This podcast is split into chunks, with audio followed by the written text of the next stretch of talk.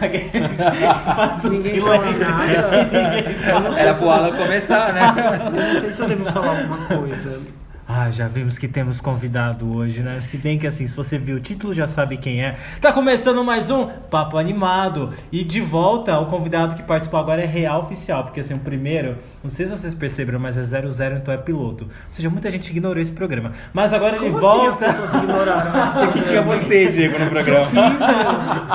porque é 00, entendeu? E aí, depois de 10 programas, ele volta agora, real oficial, Diego Vargas. Olá, Brasil! E o Diego não conseguiu nem ficar quieto pra esperar ser anunciado. Ele já começou a falar antes mesmo. Ah, porque eu fiquei chocado com essa informação de que as pessoas, as pessoas cagaram no programa. Mas a gente recebeu muitas cartinhas com a mesma letra, eu acho que era sua, Diego. Pelo Não. menos pelo pouco que eu te vi desenhando, parecia sendo você pedindo pra voltar aqui pro programa. Era eu. Olha, sem querer puxar saco, até hoje o do Diego continua sendo mais escutado, gente. Então, assim, quem tava escutando da outra vez, por, Por favor, será, continue. gente? Ai, gente, pico de audiência. Ah, você não devia ter falado isso que ele vai ficar metido o resto do programa. Nossa, líder de audiência. Mas é graças ao Wanda. que a gente- Obrigado, público do Wanda que escuta o Papo Animado. Bom, é isso. Hoje o programa é super especial porque a gente vai falar sobre Alan Make, meu xará. Coisa meio hétero, inclusive, falar meu xará, né? que E. está completando hoje, hoje que a gente está gravando, dia 22 de julho, ele está completando 70 anos. Vocês sabiam, meninos, que o Alan Menken está fazendo hoje, que hoje ele estava completando 70 anos. Eu imaginava que ele era mais novo. 70 anos? É, Gente, Jurassic Park. praticamente. Ele é muito velho. Não acredito que ele tem 70 anos. 70 É, anos mas já. pensa, ele fez Pequena Sereia há 30 anos. Ele tinha 40. 50, 60. Pare. Caralho! Já vimos que temos pessoas humanas aqui contando nos Um dedinhos. sucesso vindo da maturidade, adoro! Ou seja, eu posso ter mais 9 anos na bosta e depois Você eu posso compor a pequena sereia. Você tem que comprar uma pequena loja de horrores antes. Mas devia ser tipo 86. É, praticamente. Não, era após 30 anos. Ele, em 30 anos ele tinha em 1980 e não tinha feito nada. Ai, que bom, ficou confortável. Tinha, tinha feito. A gente vai conversar daqui a pouquinho um pouquinho mais Léo sobre a imprimiu o carreira. Wikipedia. Se você está ouvindo esse podcast para ouvir informações exclusivas, saiba que tudo que vamos falar aqui você pode encontrar no Wikipedia. Ou em outros sites de notícias, informações. Não é no que não Wikipedia deu mesmo. tempo. Ele abriu o Wikipedia e se satisfez com as informações que estavam lá. E você, Diego, você pesquisou o que sobre o Alan Wake? Nada, eu não, tô, eu sou convidado, sou, não sou obrigado. Olha que maravilhoso. Então, Alan, vamos começar antes que. Senão a gente vai demorar duas horas só na abertura do programa, que a gente já viu que o Diego fala bastante, que nem a gente. Vamos começar com o quadro de notícias. Roda a vinheta. E vamos começar então com a primeira notícia de hoje, que a gente vai falar sobre o filme mais visto do final de semana nos cinemas brasileiros. Te pegar, O Rei Leão estreou, levando mais de 3,6 milhões de brasileiros para assistir ao filme somente nesse primeiro final de semana. E a crise, vai bem? Vai bem, mandou um beijo. Mandou um beijo pra assim, gente. 36 reais o ingresso. Aí é uma E não foi pipoca nem o pessoal na compra. segunda-feira que vai assistir, que é o dia mais barato. É uma pipoca média, é 25. Aí você fala assim, ah, eu vou lembrar, levar esse baldinho com a patinha do que é mais Beijo, 84. Cinépolis. o filme arrecadou, somente aqui no Brasil, é, 67,9 milhões de reais. Quer dizer, a Disney tá muito rica, E ela, obrigado. é bom que ela precisa. E né? ela só ela tá o, o Rei Leão só perdeu o, o posto de maior abertura de todos os tempos do Brasil para Vingadores Ultimato, também da Disney. Também deste tá ano. enriquecendo muito a nossa Nossa, a gente tá em crise porque a gente tá jogando dinheiro com, com a isso. Disney, E o pior é que eu assisti os dois. Você pagou os dois mil? Paguei. Eu, infe- eu, felizmente, não ajudei a Disney nesse filme. Eu não paguei pra assistir. Eu paguei.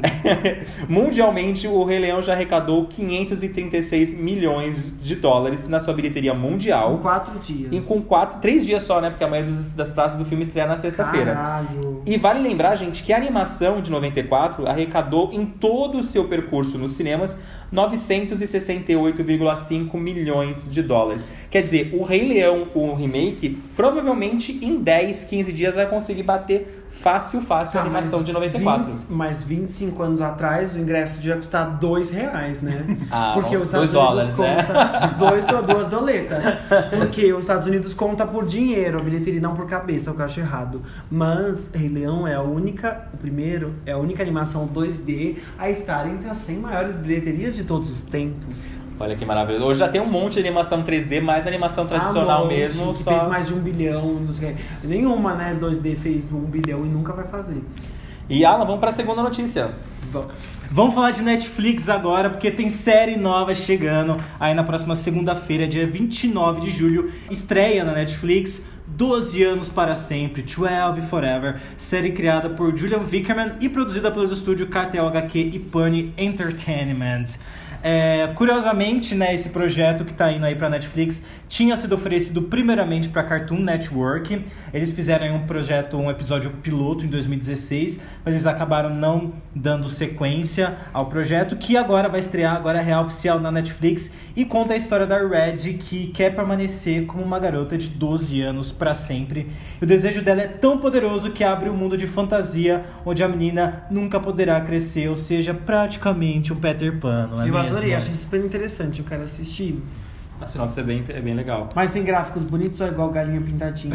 É, e esse pode Sabe ser também um problema. A coisa da Porque o galinha cartoon tem uns desenhos animados com umas histórias interessantes, mas com uns visual feio. É porque essa coisa muito gráfica agora que tá rolando, eu não consigo distinguir o que é o fundo, o que é a frente, o que é a pessoa, eu não consigo assistir. Parece que eu tô assistindo uma grande coisa toda colada. Ai, parece dobradura, não Uma sei. grande de bagunça Nossa, visual. é muito difícil, as crianças de agora. Mas o roteiro da série parece Mas a história parece legal, Mas eu fico me. Perguntando de tipo, por que será que o Cartoon não se interessou pela trama, já porque que o Cartoon tá investindo.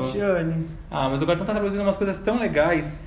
E obrigado, Alan, por ler essa notícia, já que você fala tão bem inglês. Deixei para ele ler essa notícia. Aqui, ó, gente, tem, tem, um, tem uma imagem Viu? aqui do. Temos imagens, a gente vai descobrir. imagens. Joga no Google, gente, aqui vocês não podem ver. Ao vivo a gente vai descobrir como é o gráfico de Ai, mas 12 será que é isso? Ah, é bonitinho. Ah, achei promissor. Parece. É, tá Três bom. piadinhas. É, tá bom. Parece um tipo, Ah. ai, não era tudo que eu queria. Vamos Não, para a tá próxima legal. notícia? Ah, tá. Próxima notícia eu vou falar um pouco sobre os Flintstones, série de animação da Pode falar, década. vontade. Muito obrigado. Agora você vai deixar eu falar? Vamos falar um pouco sobre os Flintstones, animação famosa da Hanna-Barbera, que vai ganhar uma nova versão para adultos. É isso mesmo, segundo a Variety, a Warner Bros. Animation está produzindo um novo desenho, da anima... um novo desenho animado da série, chamado Yabadabadu Dinosaurs. Falei certo, Alan? Da- Dinosaur. Dinosaurs. A série vai mostrar um pouquinho sobre a- os personagens Pedrito e Bambam se, aventurar, se aventurando em lugares além de Pedrock. Vale lembrar também que a Boomerang também está produzindo uma nova série, dessa vez infantil, baseada no personagem dos Friends. Agora pode falar, Diego, o que, que você eu achou achei o título dessa estranho. novidade? Eu achei o título estranho. Ah, não sei se eu gostei. E fazer uma outra série infantil. Será que é um. Ah, sei lá. Mas você acha que Eles nunca o- mexeram muito em Flintstones, nem nos Jetsons, né? O- os Flintstones, Jackson acho que nunca teve uma versão Nunca nova. teve. Os Flintstones já teve aquela versão do- deles crianças, daquela época da década de final de 80, começo de 90, onde tudo, Tudo era na animação kids, virou kids. Scooby-Doo. Muppets Baby, Ah, eu gostava. Pernalonga. Scooby-Doo era fofo. O Scooby-Doo e, e Tartarugas Ninja tem reboot a cada seis meses, né? A gente espirra tem uma nova série ou algum novo desenho animado do Mas os Fli- produzido. Os Flintstones, eu acho que teve durante todos esses anos essa série e há um filme live action que eu amo. Dois filmes. Foi aquele que você pediu o- no último podcast, né? E a, a Netflix, Netflix atendeu. atendeu. Tá, tá, tá. Diego, até o final do episódio, pede alguma coisa boa pra gente também, não só pra Netflix. E o Flintstones teve um filme 2 com outro elenco podre. que era o né? Viva Rock Vegas. Gente, o filme do Flintstones é tão sensacional que a, a mulher que faz a Betty.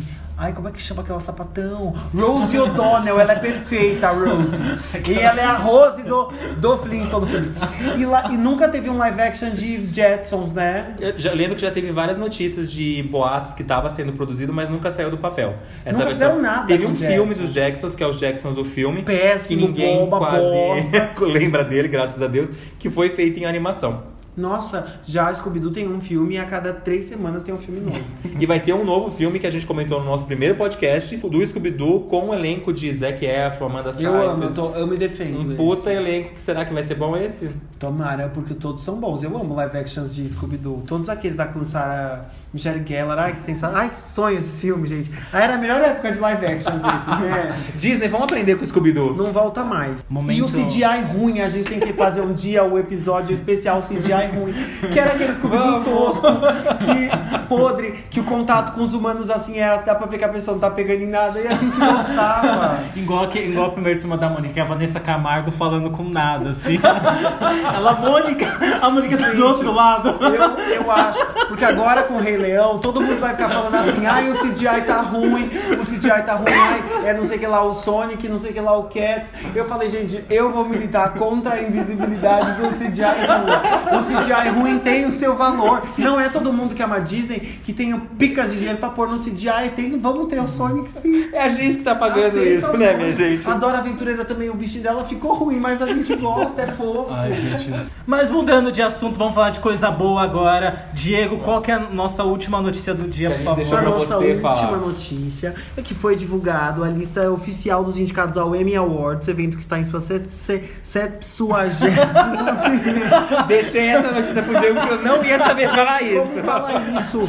Somos de humanas. É a edição 71. e elege todas as produções e profissionais que se destacaram na TV norte-americana no último ano. Os vencedores da premiação serão anunciados no dia 22 de setembro.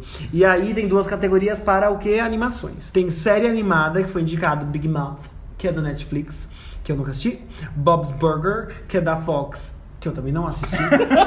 é, BoJack Horseman, que eu nem ouvi falar. Gente, cara, pode é, falar? é, Eu assisti um episódio, mas eu posso dizer que Ah, assisti. Eu É bom. assisti duas temporadas. É bom. É, Hora legal. da Aventura, que é perfeita, sem defeitos. Acabou, né? Então a temporada final, não é? Provavelmente. Então ela tem que ganhar essa.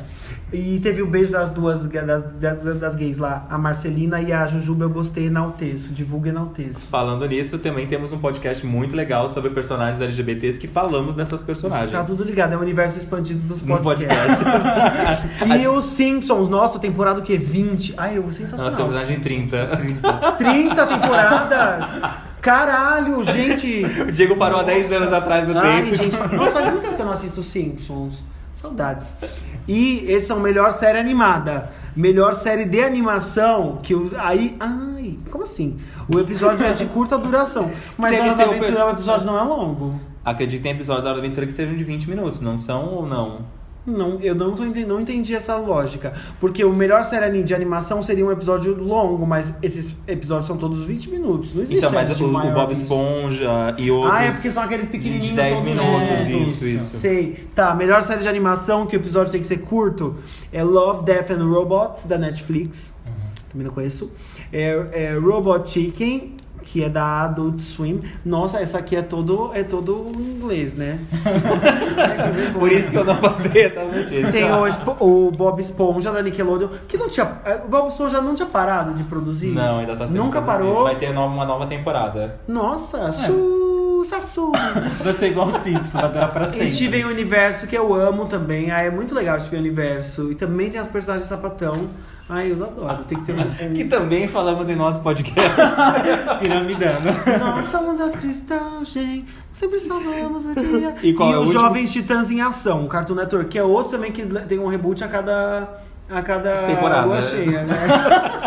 ah, mas posso te falar, essa nova versão, se for a que eu tô pensando, é bem divertido. Eu assisti o filme deles no cinema e eu Ai, gostei acho um bastante. saco, Acho um saco. Ai, gente, eu Jogos tô Titãs. ruim nessas séries. Eu não tô acompanhando, eu não assisto. Qual que é a aposta de vocês pros vencedores? Eu tô... Ai, eu Hora da torço- Aventura, gente, porque é a temporada final eles têm que Sim. ganhar um M. Não sabemos, Eles não, não temos ganharam aqui. nenhum? Aqui no meu ponto eu não tô recebendo nenhuma informação de se tem. tem é, porque eu gosto assim, que a pesquisa do Léo é bem aprofundada.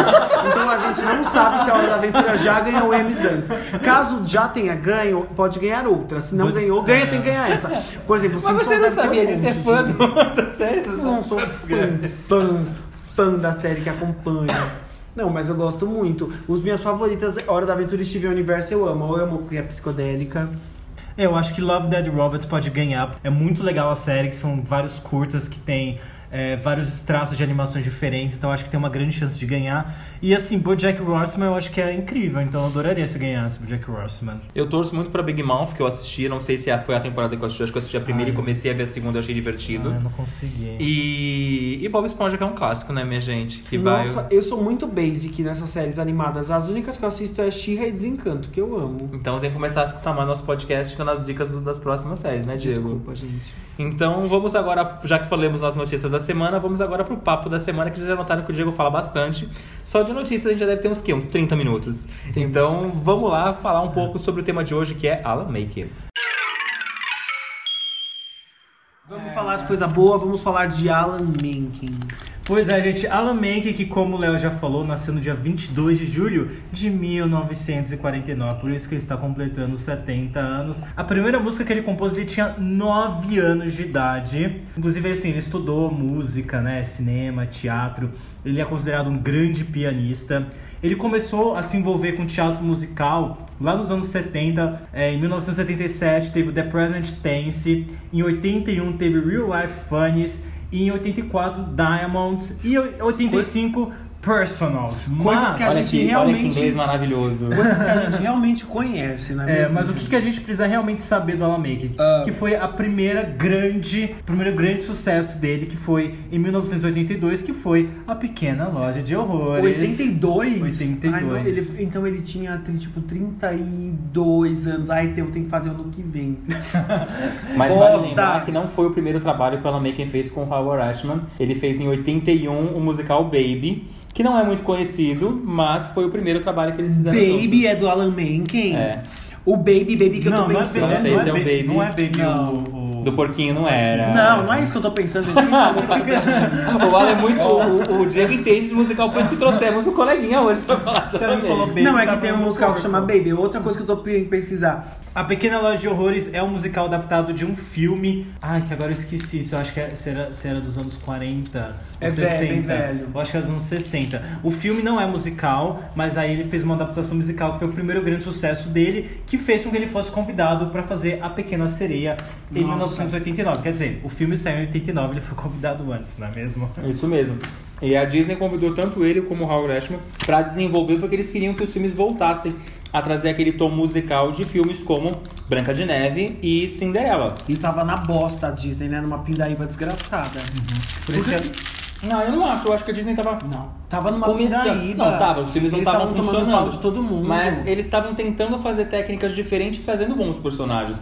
Os filmes da década de 80, se você parar pra Péssimo. pensar friamente, o Caldeirão Mágico é uma Horrível, aposta diferente mas é horrível. de você tentar fazer animação. Uma merda, infelizmente. Ah, eu gosto. Desculpa, Diego. Vamos tirar o Diego do programa. Então, tira o Diego do programa que a gente tá na casa dele É uma hoje. cagada. Mas, Ana, que mais de curiosidade nós temos sobre o Alan Making? Calma, que eu tenho cinco folhas pra ler aqui, gente. Nossa, tá só começando.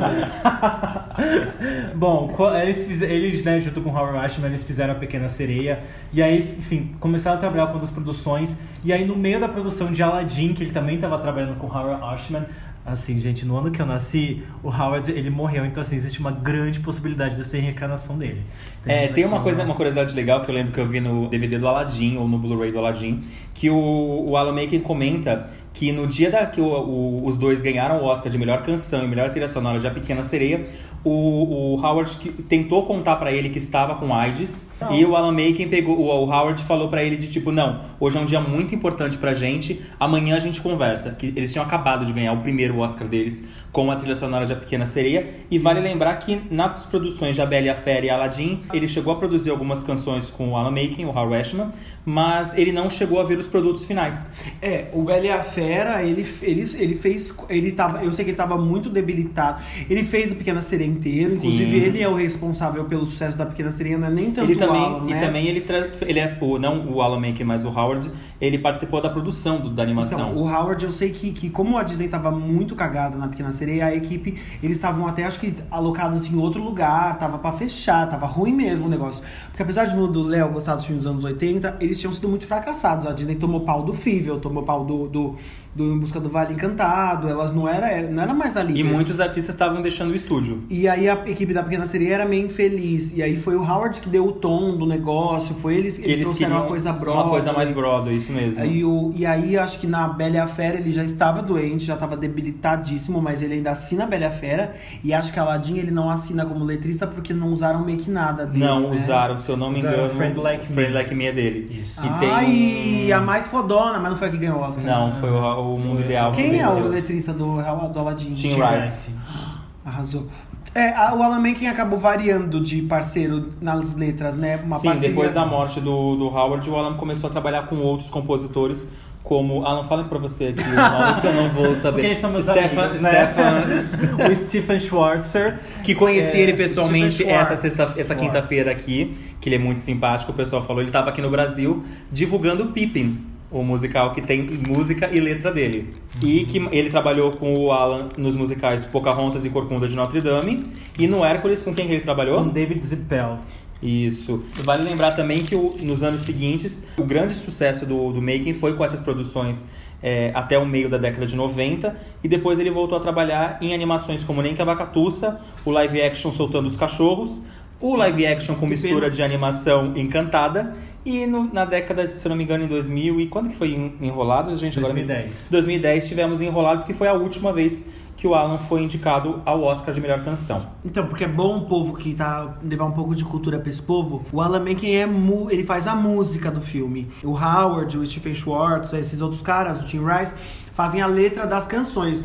Então o Alan tem um trabalho redobrado, apesar das canções serem o que fica mais famoso e as letras ficarem super famosas, ele não só compõe a música ali por trás da letra, como a música da porra inteira. Nos filmes da Disney toca música que é o chamado música incidental, que é aquela música que fica instrumental que fica no filme. O tempo todo, se você pega os CDs, quando lançavam tem tipo 3, 4, 5 faixas de canções com cantadas e tipo milhares de faixas, 10 faixas de músicas instrumentais. Imagina, um filme de uma hora e vinte render tanta música é praticamente a música, né? E vale lembrar que não só as canções, mas também quase todas as, as trilhas sonoras da Disney da década de 90 foram indicadas e a maioria delas venceu o Oscar também de melhor trilha sonora. Tanto que, se eu não me engano, na década de 90 a academia estava tentando fazer um jeito de não só a Disney ser indicada, porque parecia que era figurinha repetida. Todos os anos a Disney e o Alan Menken eram indicados e, ganhavam. Quais, quantos Oscars tem esse anjo? O Alan Menken tem 11 Grammy, é, um Tony, 8 Oscars e ele é a pessoa viva com maior número de indicações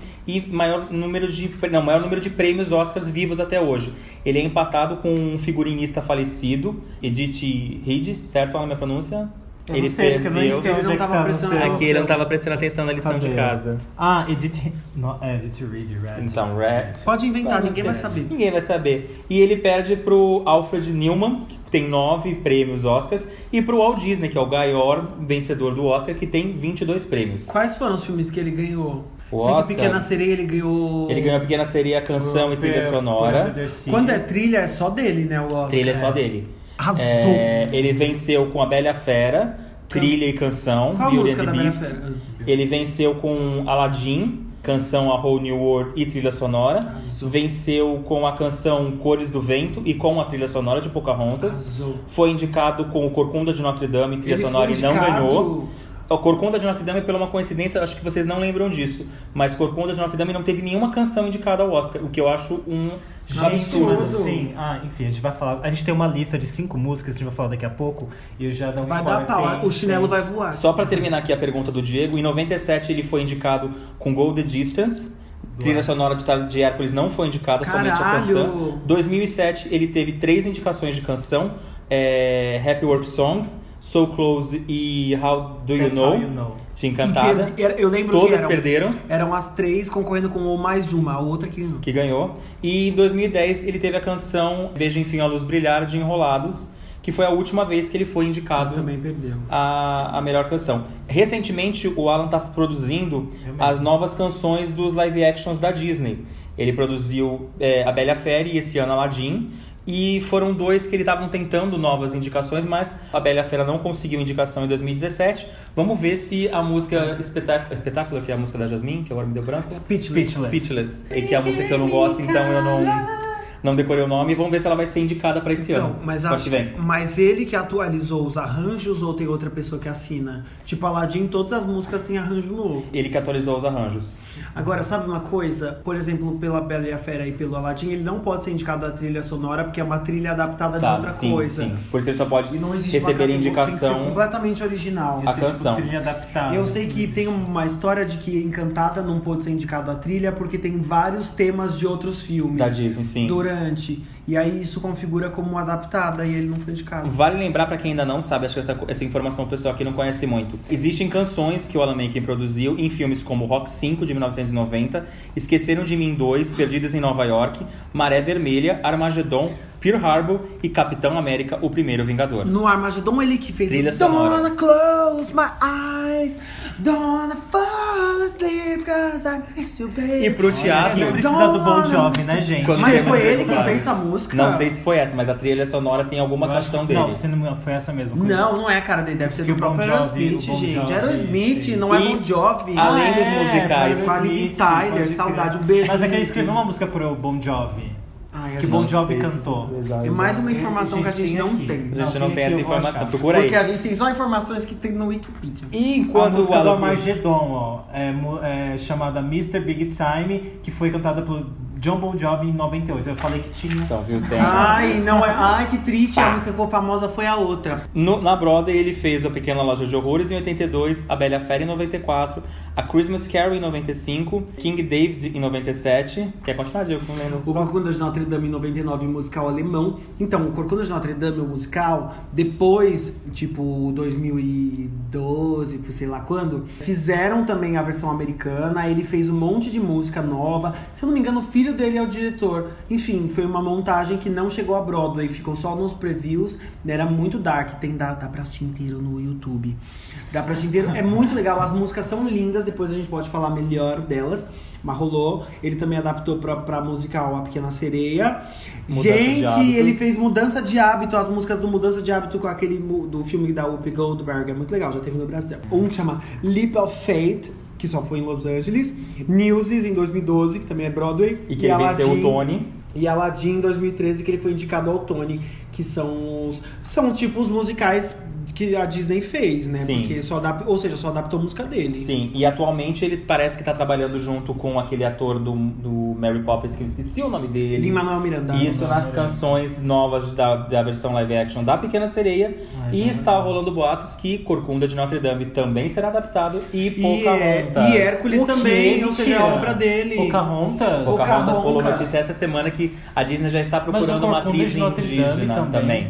E O- Hércules o, também. O rapaz que fez o. O cara que Não, fez o LeFou, é, sabe? não. Como é o nome dele? Que fez o LeFou e faz o, a dublagem do Olaf. Lembre-me o nome. Ai, tá Fábio Porchat, pra mim. da- Não, no Brasil, gente, Fábio não inglês. É, é Jonathan. É o simpático que era John amigo do Gaston. O simpático. O que, o gordinho, amigo do Tá Gaston. bom, pode falar o que, que é. Então, ele que tá produzindo o espetáculo e dizem boatos que pode ser ele o novo Corcunda de Notre Dame. Mas que espetáculo. Ah, o espetáculo não, querido, o live action do Corcunda. eu ouvi outra coisa. Eu fui essa Eu minhas ouvi fontes. na boca pequena ainda no- na rádio, na rádio peão da Disney É. que o Corcunda ia ser o, o Egerton, como que ele chama? O do Rocketman. Eu não sei. Eu, eu acredito que ne- Gente, nesse mês de agosto, O Taron Eggott?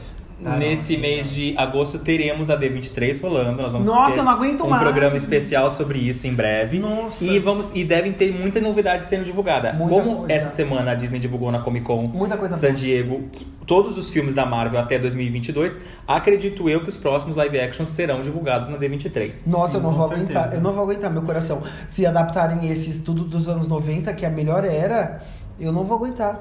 Só vai faltar Tarzan, que até agora ninguém falou nada. Ah, mas já teve aquele lá do, do o ruim da. Warner, é. Mas eu, eu acho que a Disney podia surpreender as pessoas. Tipo, seria muito chocante pra todo mundo se ela não anunciasse um live action de Anastácia e desse na cara de todo mundo. Comprei a Fox pra isso. Ué, mas eles podem, porque eles têm Pode a agora. Sim, Eu então quero ela Seria super Disney. divertido você ter Eu quero ela no. Epcot Center, Anastácia. Mas vou terminar as curiosidades do Alan Make dizendo que em 2001 ele foi nomeado Lenda da Disney pela sua contribuição com as trilhas sonoras dos clássicos da Disney. E no dia 10 de novembro de 2010 ele recebeu a sua estrela na calçada da fama em Hollywood. Arrasou. Ele- Ou seja, a Disney só, só adapta pra live action um filme dele. A Praticamente. Disney só tem pica de bilheteria com coisa dele. E a Disney só transformou em musical coisa dele. E Então uma tá- curiosidade pra quem assistiu o Rei Leão e quem, quem não quer spoiler, dá uma puladinha nesses 15 segundos aqui. É tão legal ver que no Rei Leão novo do remake Não conta isso! tem, a gente contou no outro podcast, então as pessoas já sabem Nossa, ele disso. fica contando toda vez. Temos Alan Making no Rei Leão também. Então, tipo, Alan Making mais um campeão de bilheteria da Disney. É pica das galáxias. É fogo. E no programa de hoje, Alan, a gente vai falar o que mais além do Alan Making? Então, gente, a gente separou uma listinha de cinco músicas, nossas favoritinhas do Alan Maker. E eu já falo que foi muito difícil Foi mim- pra horrível. mim. A gente vai chocar a sociedade aqui tortura. nesse programa hoje. Gente, assim, horrível. ó, ó, rodou mais música aqui do que eu no carnaval, sabe? Assim, entrou, saiu, entrou, saiu. Vindo pra cá fazendo esse episódio também saiu música entrou outras. Então, vamos lá, vamos começar já? Vamos, vamos Com começar com a música, lugar? quinto lugar de cada um. Vamos deixar o Diego, que é nosso convidado, falar primeiro. Aí eu vou falar horrores. Ó, pô, porque é uma coisa assim, primeiro que é a- as canções é uma parte muito pequena do trabalho de um compositor de trilha sonora. Porque ele. E é só a parte que fica famosa, a gente só conhece as trilhas, as, as músicas, a gente só ouve as músicas.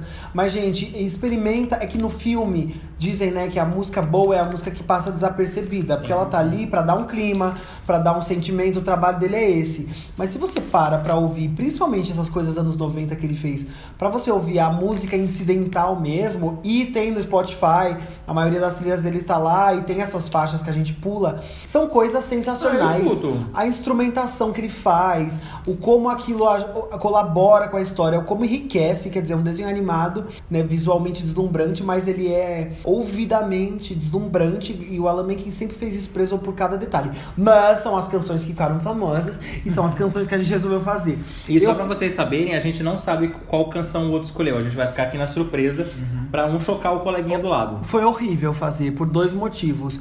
Todas as músicas dele são incríveis. Ah, daí pra escolher a ruim fácil. A gente também vai falar da música ruim no final do programa. Todas as músicas são incríveis. Tem uma coisa muito séria que é algumas músicas eu achei que eu não gostasse tanto, mas é porque tá muito saturada. Por qualquer Disney on Ice que você vai, toca 60 vezes. Qualquer coisa toca as músicas dele. Mas eu reescutei tudo. Mas posso te falar, das minhas escolhidas, só duas tocam no Zion Nice. Ai, Já gente. chocando a, a população. Vai, ah, é, Diego, qual que é a sua música número 5 favorita do Alan Making? Caguei já que eu lembrei de uma agora. Ai, cagou. Ele mudou a lista agora. Ai, cagou minha lista. Posso ser? Pode ser duas? Não. A quinta Bosta. colocada, qual é? A minha quinta. Ai, cagou toda a minha lista que eu tinha esquecido de uma que eu amo. A minha quinta, então, que era antes, era a quarta, é a música no final do Hércules, Brilhou no Céu, sabe? Como Amo. fala, a escuridão brilhou no céu. Por muitos motivos. Primeiro, eu amo que o Hércules conseguiu fazer aquela, aquela instrumentação épica de deuses do Olimpo e é gospel, não tem nada a ver com isso. É, ele isso é conseguiu incrível. cruzar, então ele conseguiu botar as, as musas são incríveis porque elas são narradoras com as vozes assim. Sabe por que, que o Diego escolheu essa música? Porque originalmente eram as Spice Girls que dublariam as. Teve esse boato. as- Mas não ia ser gospel, porque elas não são Não, vocalistas gospel. mas- Eu acho muito legal. E aí tem três músicas, né, no, no, no Hércules. Eu acho sensacional, porque boa música ajuda a história, não para a história, né? E o, e o Não, mas Alan- isso é um bom musical. Um E o bom Alan musical. tem, a- tem essa regra de musical. A música não tá lá só pra, pra fazer Encher uma. abobrinha. Pra encher uma coisa. Então, a, a música primeira das musas é sensacional, porque em, tipo, quatro minutos elas já contam tudo como o Hércules nasceu, como é que ele foi pra Terra. Elas adianta a história. Elas adiantam muito a história. Tem a música no, no meio, que é Zero to Hero, que é sensacional. Incrível. É divertida, é legal de cantar. Eu sei a letra de cabo a rabo, não sei o quê. Mas a do final, eu acho. Eu, é a que eu gosto mais, é que eu acho a letra mais bonita também, apesar de não ter sido o Alan que fez a letra. E eu acho muito interessante porque é um dos poucos filmes que tem uma música final de catarse, que é muito de musical. Acaba pra cima o filme graças a essa música. Eu vou falar da minha música número 5, é exatamente a música que você não citou agora, que você apresentou quase todas. Das mu- Que é o Vencer a Distância. é Ah, ela tava na minha lista, mas ela saiu. som. Vencer a Distância, pra mim, é a minha, é a minha quinta música favorita do Alan Make. Eu porque amo. eu acho que ela tem um crescimento muito legal. Na, na- além da letra, que é maravilhosa, eu acho que o instrumental dela tem uma, um crescimento incrível. Você se arrepia sempre que escuta. E a animação ajuda pra caramba. Tipo, aquela cena do Hércules deixando a família dele. Não tem como você não se emocionar vendo. E vamos concordar que a versão do Rick Martin é cafona, do clipe é, cafona. Mas a gente ama porque é muito década de 90. Não, eu só acho cafona mesmo. Essa música é linda. Olha uma curiosidade. Conte uma curiosidade pra nós. A voz em português é do daquele menino do LS Jack que fez uma lipoaspiração Jura? E ficou pra sempre com sérias sequelas porque ele teve uma complicação durante a carreira, acabou não sei o quê. Mas era ele que cantava Coloquei uma carta numa velha garrafa. Ai, gente, eu não conheço isso, eu Mais conheço uma Carla. carta de solidão. Era ele cantando. Essa música eu acho sem defeitos. Hoje nós estamos fodidos com o Spotify. Uma coisa que eu acho foda no Alan Menken é que ele parece que troca a orquestra inteira de filme pra filme. Uhum. O Hércules tem instrumentos que não estão na Pocahontas, que não estão no Corcunda, não estão no Aladdin. Tipo, ele tem um conhecimento muito grande, as músicas dele não se parecem. Sim. Que eu acho que é a melhor E característica posso te dele. falar, o Alan tava falando agora que as letras, e você mesmo também tava falando disso, que as letras acabam pegando mais. Os fãs acabam gostando mais. Mas você, se você começar a escutar qualquer canção do Alan Making, você descobre na hora que filme é, que música que é. É, É muito característico, é tudo tipo, muito antes do artista, do, do personagem começar a cantar, Porque, você por já exemplo, sabe qual é a música, que filme que é a música. Os nerds de musical aqui vão entender. O Andrew Lloyd Webber, por exemplo, dependendo da música que for, você não sabe se é, se é Fantasma, se é Sunset Boulevard ou se é Cats. Tudo dele tem meio que a mesma cara. Muitos compositores são assim. O Alan Menken não é. E, e você sente muito que até diferentes. hoje, tipo, ele, ele tava vindo numa pegada mais conto de fadas, e quando ele trouxe Enrolados uma pegada mais moderna, Violão, é, isso é muito pop legal. É muito assim, legal. bem Você legal. vê o próprio Nem que a Vacatuça, que é um filme da Disney que as- os fãs acabam não gostando tanto. Ele é um filme que tem uma trilha sonora que te leva pra parte country que a gente nunca viu Ele é muito característico, ele pega as características muito boas, né, da história e trabalha isso. Mas isso a faz coisa muito- caribenha da Pequena Sereia Sim, também. e que ninguém imaginava, tipo, você pegar um cantor do Caribe e você colocar o Sebastião cantando as músicas Funciona. desse tipo, que funciona super legal. Mas isso faz muito parte do processo criativo dele, né? Ele conta nas entrevistas, porque assim, ele é conhecido em Hollywood por fazer as coisas muito rápido. Então assim, ele faz inários assim, em, questão de semanas. Ele fala que o processo dele é muito essa questão de primeiro eu, quero entender essa história, eu quero entender esse personagem, eu quero entender onde se passa. Depois que eu entendo todo o contexto em que ele está inserido, aí eu começo meu trabalho. Que muitos autores eles já vão começando a pensar em músicas do próprio repertório dele, e o Alan não, ele primeiro quer saber o repertório do que os produtores, do que os, os O que, roteiristas que o personagem vai trazer pra fazer. ele. Tá, onde é que se passa essa história? Tá, o que, que, o que que essa galera ouve? Então, assim, ele faz todo um trabalho de pesquisa pra entender o contexto. Eu acho isso é muito legal. Né? É Por muito- isso que é muito diferente um, um filme do outro, E sabe? Hércules, Corcunda também parecem uns filmes épicos, imensos, muito pela música, né? Uhum. Pela instrumentação rica. Se tivesse uma música mais pobrinha ali, uma música mais simples, o filme pareceria menor. A escala do filme também é, é um pouco dada pelo é o próprio Golden Distance. Quando ele voa lá no final, Ele, ele a é, música é cresce. praticamente é outra tipo, música. aquilo ali é uma orquestra imensa fazendo aquilo. E você a vê que o, fica o linda. personagem tá crescendo, ele tá evoluindo e a música tá levando ele pra cima. Essa música é sensacional. E você, né? Alan, qual que é a música Então, número gente, 5? Primeiro que eu, quero falar qual foi os meus critérios pra escolher, porque foi muito difícil. Nossa, foi horrível. E- Gente, só pra mim foi de boa. Eu escolhi só Gente, clichê. foi muito difícil. Mas pra mim ficou o que, que- o que me marcou emocionalmente, sabe? O que, o que eu ouço e eu tenho lembranças. e acho que isso que ficou, então, assim, a minha quinta música nem tava entre as minhas dez, mas acabou entendendo porque eu fui ouvindo que é Bell. Da Bela Fera, a primeira música, né? Porque é um puta musicalzão e ela, e ela vai mudando de tom durante a música e ela vai te apresentando instrumentais de músicas que ainda vão acontecer dentro da trama. Bom, e ela conta uma história também, né? E assim, eu, eu amo essa coisa de, de puta musical, que são várias vozes, da música realmente contar uma história dentro dela. Então, assim, Bell eu acho incrível, assim. É um... E é uma música que meio que apresenta praticamente a aldeia toda e como a Bela tá se sentindo durante o filme. É, que ela se sente totalmente desfocada deles, é uma música divertida. É uma música. Ah, gente, toda vez que eu ouço, eu fico andando pela casa, sabe? Com, com os ursinhos de pelúcia. É muito legal, é, cantando. é muito legal. Entendeu? Eu gosto muito dessa sensação. Quarta música, gente. Ai, meu Deus. Vamos ver se bate aqui. Eu, Eu digo que escolheu o mesmo filme. A minha quarta música é parte do seu mundo. Da Pequena Sereia. Ah. Eu acho linda a música. Eu acho a música super. A Pequena Sereia é muito legal porque tem um, um super número musical. Que é o, o Under the Sea, tem o, o Beija-Moça, tem muitos temas muito diferentes. Mas o Parte do Seu Mundo é uma música super simples, né? Super delicada, em que você ali você conhece a Ariel, você se apaixona pela personagem. Eu acho super hum, bonitinha a música, assim, super simples. E é por isso que eu gosto muito, assim. Eu acho que é legal também os números imensos como Bela, mas é muito legal os números que mostram a alma do personagem, Aham. né? Dizem isso, nos musicais os personagens cantam quando não, quando faltam palavras ali pra expressar. E a Ariel se expressa muito bem, são dois minutos que você vê a riqueza da personagem naquilo. Eu acho lindo, eu acho o, a animação linda também, mas musicalmente eu acho perfeita, sem defeitos. Essa música tá na minha lista, mas ela não é a quarta, então eu não vou falar dela agora. Eu vou aproveitar o gancho do Diego, que é a minha quarta posição. Também é uma música que apresenta um pouco do que o personagem tá sentindo, que é a canção Lá Fora, do Corcunda de Notre Dame. Eu acho que ela é uma música que tem. Ih, vai bater o gosto aqui. Você não gosta de Alder? Que Não, claro tá que na- tem, pelo tá amor de Deus. Nossa. Inclusive é a minha quarta Aê, também. tá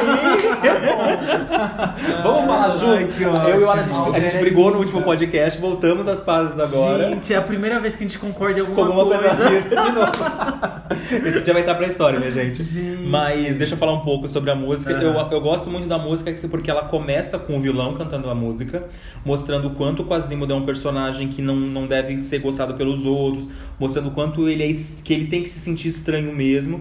E no final a música vai crescendo, ele vai tentando se conhecer e mostrando do sonho dele de sair lá de dentro onde ele se sente É preso. sensacional essa E- música. Tem também uma crescente maravilhosa. Totalmente. Tipo, eu acho que a trilha sonora do Corcunda de Notre Dame é uma das minhas É favoritas, uma não das é a favorita. de todos os tempos. Mas, tipo, ela é uma trilha sonora que é única. Você começa a escutar os sinos e você já remete à trilha sonora. Ah, o que, que você quer falar um pouco também mais de lá Não, fora? e eu acho que assim, super casou do, do Diego ter escolhido, porque pra mim o lá fora do Corcunda é, é, é o part of the world dele, Sim. sabe? Mas você sabe que isso Exatamente tem um isso. nome, é a música do Eu Quero. Todos os personagens, nos musicais que, né, que tem música o tempo todo, Uhum. tem sempre a música do Eu Quero que mostra o que o personagem quer na vida dela. Por exemplo, é o que eu quero mais é ser rei, é Uhum. lá na curva o que é que vem, é a música do Eu Quero. O Alan Menken sempre tem. É a música do, da abertura da, Do Enrolados. da- do Enrolados. Todos os Da filmes Rapunzel. dele tem uma música do Eu Quero.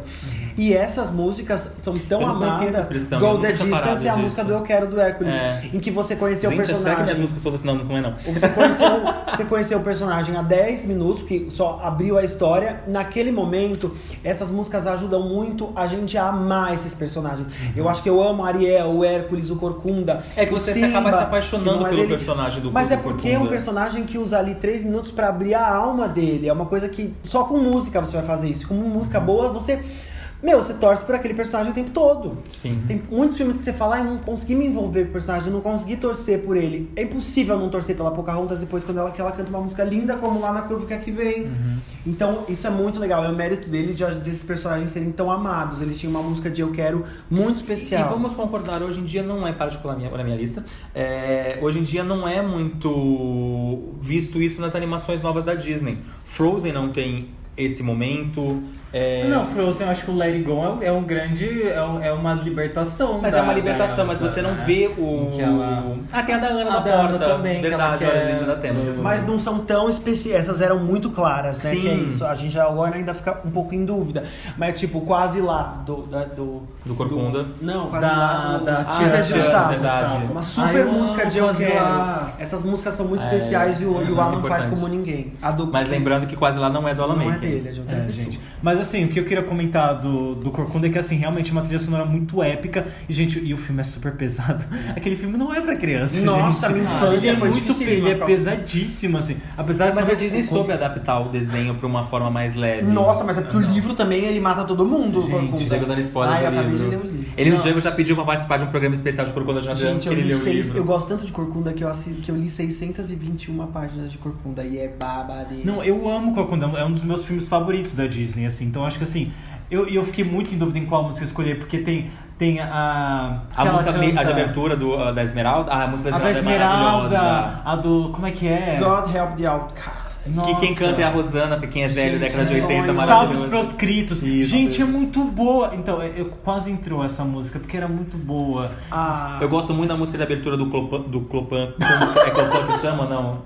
Tá certo? Notre Dame! Não, Ele achou que era do Copan! O Corcunda do Copan! O Copan de Notre Dame. Não, eu falei, é Gente. Clopan que é o nome do personagem que abre o filme contando a história. Ai, amiga, não sei. O palhacinho. Isso, o palhacinho. é. A gente chama de palhacinho. É. A gente de gente chama de palhaço. Ele abre essa música também muito bonita. A música de amor que mostra que os Ah, personagens... tem uma também dele que é muito de- desse filme que é muito boa. A do- Que é a da Luz Celestial. Ai, é maravilhosa. Gente. eu acho que lá fora ela, ela é aquela música que cresce. É de libertação, Então, cara. e a cena, você vê Notre Dame de cima, você vê Notre Dame de longe, a cena você é vê a catedral e você se sente preso como Quasimodo lá dentro É. e torce pra que ele saia lá de dentro e vá curtir tudo a vida triste. dele. Terceira música. Terceira música. então. Ah, lá, tem, vamos mudar um pouco pra mudar aqui um pouco a ordem. Qual que é a sua terceira música? Ah, favorita? gente, a minha. Ah, tá, então. A minha. Será que vamos bater de novo mais alguém aqui? Não, eu já começo dizendo que assim, não é de uma animação. Ixi, aqui a, a gente é um podcast desanimado, gente. Não... Gente, assim, essa música tem um apego emocional muito forte, porque eu falo que é a música que vai tocar no meu casamento, entendeu? Ai, meu Se um Deus. dia eu casar, na verdade, porque é. é outra vai tocar.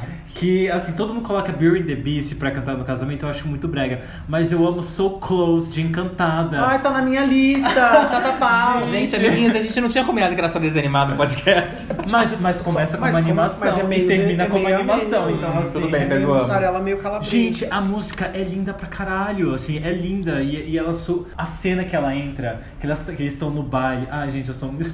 Eu, acho sou muito lindo girl. a né? uma câmera coisa que muito- imita igualzinho a Para de ficar Vera. falando da, do- da filmagem, a gente tá falando da música. Maravilhosa a filmagem. Mas a filmagem é linda. Se a filmagem gente. cagada, essa música seria bonita.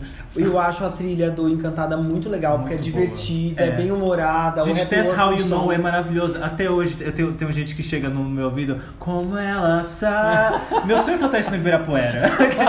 Ainda sabe o vestido azul atrás Mas no. Ibirapuera Uma galera podia ser no Central Park churros. mesmo. Porque Eles- o Alan é pobre, ele tem pensamento É, de é, um- pobre. é, gente, é, é o máximo que eu posso no momento, entendeu? Com alguém me oferecendo um churros no A. Encantada tem só. Tem só quatro músicas, né? True Love Não, Kiss. teve três Ao- indicadas ao Oscar, amigo, tem mais. Não, é, True Love Kiss, Happy. Working Song, essa. A música que ela Caramba. Ever Ever After. São existe. quatro ou cinco músicas o filme Mas é muito legal porque, como são pouquinhas músicas, não segue essa ordem, não tem a música do Eu Quero, não é um musical. Encantada seria mais um filme Eu com acho que ele música. faz uma, uma sátira muito brincando com isso. É, e não é tão trailer mesmo a importante. Disney jogava muitas brincadeiras de tipo, ai, não canta. Tem uma cena que ela vai cantar e o, o, Edu, o Edward, não, o Robert O Derek de Grey's Anatomy. fala pra ela não cantar porque ela tá no mundo real, no mundo real as pessoas não cantam, então, tem Então, muito é, isso. as músicas só estão ali pra ilustrar, que é diferente da estrutura de um musical. Mesmo assim, são músicas muito boas a ponto de ser um musical. E mesmo assim é legal, como os personagens não cantam, não se expressam cantando, ela canta de bobeira, né? Porque ela é- ela é uma O personagem desanimada. Foi muito legal porque ele entra numa cena de festa, muito metalinguagem. Tem um cantor de baile cantando essa música por acaso. E tem. O, e aí e a música exatamente que expressa o que eles estão falando. Eles estão tão perto e tão tão longe, porque eles são de é. mundos Ai, diferentes. gente, E tem um detalhe muito bonitinho nessa música, que é quando eles estão cantando, tem uma hora que o Robert canta pra ela um trecho da Que música. na versão dublada não Que na versão fizeram, dublada é ele não canta, Ele, ele não ficou canta. mudo. E porque durante todo o filme ele é a pessoa séria que não canta no mundo E real. tipo, como E ele saberia canta- a letra dessa Mas música? quando ele é, canta, é uma coisa o muito... mais legal é porque é um momento que você percebe no filme que ele desligou e que ele, Ele tá, tá apaixonado por ele ela. tá se conectando Ele com tá- ela Do mesmo ali, jeito né? que ela tá perdendo um pouco do momento encantada dela do conto de fadas, ele tá entrando no mundo dela. E é uma dica de tipo, olha, essa música está dizendo exatamente o que ele sente, né? Fica Uhum. Essa música é, é uma das minhas favoritas, não está na minha lista, porque é, a gente combinou que era só desenho animado, mas. Então tá é... ela é uma das minhas favoritas, até a versão em português é linda. E assim, É você vê E ela é cantada pelo Juliano, Juliano Couto, não sei se vocês lembram, ele era um ex-participante do programa Fama, apresentado pela Angélica. Peraí, o dublador? Que O dublou cantor, ele? isso. Ele cantou essa trilha sonora, cantou a trilha sonora de O Galinho Chicken Little, ele faz as músicas. E se eu não me engano, Bambi do Irmão Urso. Ele também faz as can Gente, canções Galinha de Irmão Urso. Little tem música. Tem. Eu Vacilei. Ai, No começo do É, fácil. vacilou naquele filme mesmo. Nossa. Vamos, Diego, para a sua terceira música. Minha Enfim, música do meu casamento, já minha sabe música, aí, né? Minha música número 3 É também é... do seu casamento? Não. Ou é um mundo ideal. Ah. Ai, gente, é um clássico. Eu cantava quando era pequenininho. Eu amava demais, eu acho lindo. Eu acho que é um dos. Eu, eu não costumo gostar dos duetos de amor. Os desenhos não tem muito, os musicais tem muito. Eu acho sempre a música é sempre mela cueca boring. O mundo ideal não é agitada, é legal. Eu achei especialmente legal a versão, talvez seja é a minha favorita mais que do desenho, a versão do live action. Porque Obrigado, Diego. A gente batida- continua participando do Ganhou uma podcast em batida breve. pop, eu achei que combinou. Eu achei que ele ia falar a versão da Eliana, do CD Pink. Com Alexandre Pires. Essa música é bem batida. O, essas, é, quando bate muita música é difícil, né? a gente começa a pegar ranço. Eu, mas o- a versão do live action me renovou, então eu voltei a ouvir. E eu amo a versão da Lara Suleiman com a Glória Groove. Eu acho que ficou o vocal, Eu gostei os bastante vocais deles da- ficaram perfeitos. eu gostei bastante E da a música. batida do- da música, que deixou um pop, eu gostei. Sabe por quê? A versão do musical, se vocês forem escutar, do É que a gente não ia reunir você que foi na Broadway, Não, mas acho que não tem eu ouvi no a- Google, gente, a pelo amor de Deus. A versão do musical, sabe o que eles fizeram? Eles ralentaram a música, deixaram ela mais soft, porque o tapete do palco se movimenta, mas ele se movimenta levemente devagar. Então a música mais lenta deixa o movimento dele mais fluido. E aí a música perdeu um pouco o ritmo, mas eu achei que renovou no live action. Então eu hoje em dia ouço a do live action, não ouço nem a do desenho, mas é a música assim que eu Então vocês que amam o desenho animado e não gostaram da versão podem começar a odiar o Diego. Não, do mesmo gente, jeito que as pessoas do podcast amigo. passado que começaram a odiar Neto, essa é pra você, que começou a odiar o Alan porque ele falou que gosta mais do live action do Rei Leão do que do Rei Leão. Pau. Gente, Mas antes de começar a polêmica aqui, vou contar minha terceira canção, que é a música Mela Cueca que o Diego falou, A Bela Fera, da Bela Fera. Ah, só que música eu de acho casamento. não é do meu casamento, porque eu não vou casar. Eu gosto muito praticamente de todas as versões, tanto da Celine Dion quanto da versão do desenho animado. Eu Quanto acho... da Eliana também. Da Eliana também gosto. que gosto, fez na- no CD é 10. gosto da versão, se eu não me Ah. engano, da Alcione, cantada no Disney Samba, que também ficou muito boa. É muito e essas boa. versões pop, lembra quando a Disney lançava um CD Sim. pop? Que era tipo assim. O Disney Mais. Com a Miley Cyrus cantando. O Diego tá praticamente participando de um karaokê aqui hoje. Era muito boa essas versões, né, gente? Disney podia voltar a fazer umas músicas cafona assim pra gente cantar, né? Dia, com a Ashley Tisdale. Ou a música da Cruella com a Selena Gomez é maravilhosa. Também é muito Cruella, Cruella. Mas eu acho que a música da, da, da, da Bela Fera. Qual que, eu não lembro quem cantou na, no. Ser tipo Hilary Duff. Ficou Ai, muito. gente, não ficou nada melhor marcante, eu acho. Foi a Ariana Grande que cantou do Ah, Live é? Action. Então, não, que é cafoníssimo aquele Ah, eu gostei, porque eu gosto da Ariana ela vira uma rosa A maravilhosa, do cafona. live action eu achei meio lenta também. Eu não gostei muito do arranjo. Da, o que toca no Sim, filme mesmo. sim. Eu achei meio sem ritmo. Mas eu achei fofo a Emma Thompson cantando. A música tem um instrumental muito bonita. Ela, você notavelmente sente se apaixonado tanto pela canção e vê que o casal tá se apaixonando. Eu não sei, pra mim eu, eu gosto muito, como o Alan falou, da música Belle. Eu gosto muito de Be Your Guest, mas quando eu lembro de A Bela Fera, a primeira canção que me vem na minha cabeça é Beauty and the Beast. É a música que foi indicada ao Oscar. A versão que toca no Oscar também ficou linda, que eles Ganhou, fizeram. né? Ganhou, e eles fizeram um, não vou dizer dueto, mas como que faz quando três pessoas cantam? Mas três pessoas cantam, né? Um trieto. Um trieto, vamos dizer assim. que eles colocaram a atriz que fazia a, a voz da Mr. Potts, colocaram a Celine Dion e o cara cantando junto. Ficou animal. Se vocês não co- viram ainda essa cara versão, que eu também não lembro o nome dele, mas se vocês tiverem a oportunidade, joga no YouTube Oscar Beauty and the Beast, vocês vão ver a- a- o número musical é maravilhoso. Então vamos partir agora para a segunda Então, canção. Vai lá, Alan, conta qual que é a sua Então, segunda canção. essa, essa eu tenho um valor de adolescência com ela, porque toda vez que eu tava um pouco apaixonado, Ixi, Maria. eu ouvia ela. Qual? Que é I Won't Say I'm Loved do- da Nossa! Megara do Hércules. Por quê? Maravilhosa. Porque eu, não, eu era um adolescente meio emo, então eu não queria me apaixonar. Mas aí tinha aquelas vozes. Porque essa música é exata, é- são como os os sentimentos. É o seu coração dizendo que Você você está se apaixonando e sua, e sua mente falando: Eu não vou, eu não vou me apaixonar. não, eu não vou dizer que é paixão. Entendeu? É você mentindo pra você mesmo. E até hoje, às vezes, quando eu tô meio apaixonado, eu fico ouvindo essa música e falo: Não quero! Gente, e e essas eu músicas? acho incrível, assim, do Hércules. Essa é uma música que também entrou, assim, quando eu achava que já tinha terminado minha lista, mas eu falei: Caralho, Aí veio essa é música na incrível." tua vida. Porque é Nossa. mentira, ele é terra, é é o ar que você respira. Para nós, As músicas Ah, que isso se esconde. Nós As músicas sabemos foram um grande acerto está no as filme do. Hércules. E sabe o que é muito eu legal? Eu não sei se é porque a gente também era criança e não reparava e se apegou, não sei também, porque tem isso. Mas as músicas eram muito bem versionadas e muito bem cantadas em português, né? Porque hoje em É. dia eu não consigo ouvir essas músicas em inglês, pra mim não tem graça. A letra é tão boa e a métrica das Gente, a músicas gente tem cabe Cacau tão Gomes cantando bem. essa música. Não, gente, as musas, vamos falar sobre quem são as musas? musas é a. Cacau Gomes, Kiara Sasso. é a Kiara Sasso e as outras três eu não sei. Vamos falar delas, Não, então. rolou uma pesquisa no Eu- Google. Não, eu acho que são meio famosas, mas agora eu não vou saber. Mas a vocalista principal Mas é a- eu é a lembro em Cacau. entrevista que a, a Cacau fez, eu vi uma entrevista recentemente no YouTube, antiga sim, mas eu vi ela dando um depoimento que ela tinha feito teste pra fazer a voz da Esmeralda cantada, não passou, foi pra Rosana a canção, e aí a Disney chamou ela pra fazer Hércules naquela época, e a Kiara fez Hércules e também redublou a Pequena Seria no mesmo ano. Então foi aí que elas começaram. Depois Cacau no ano seguinte fez Moana, a gente gostaria muito É de Mulan, ter não é Moana, gente. Que. Ai, vamos pra segunda música. Não, mas só uma coisa que eu queria comentar nessa música que eu acabei esquecendo, porque é a única, eu acho que é a única princesa, princesa personagem feminina da Disney que fala sobre eu não quero me apaixonar, porque todas as outras tá, eu estou me apaixonando. Ah, a e própria ela, Branca e a- de Neve, Cinderela canta é, música. elas falam sobre se apaixonar e, a- e ela tá falando, não, eu não quero. Mas é porque Mas ela tinha, e ela né, tinha tomado no cu na vida, Ela né, já gente? tinha tomado. Mas sabe que é ela é uma pessoa sofrida como eu. que tô- Ela não encontrou o príncipe Eu- encantado no primeiro, no primeiro Eu momento. me identifico com isso. Eu acho muito legal que é uma das poucas, um dos poucos solos. Tô tentando lembrar de outros, talvez o da Esmeralda, que é de um personagem antagonista, né? Que também é, é raro acontecer isso. Antagonista não, coadjuvante, assim. Por, por exemplo, a, a Esmeralda tem seu solo, mas, por exemplo, a Jasmine não tem um solo, ela não é a protagonista. Agora tem, Eles, né? Agora ela tem. Antes não tinha, agora tem.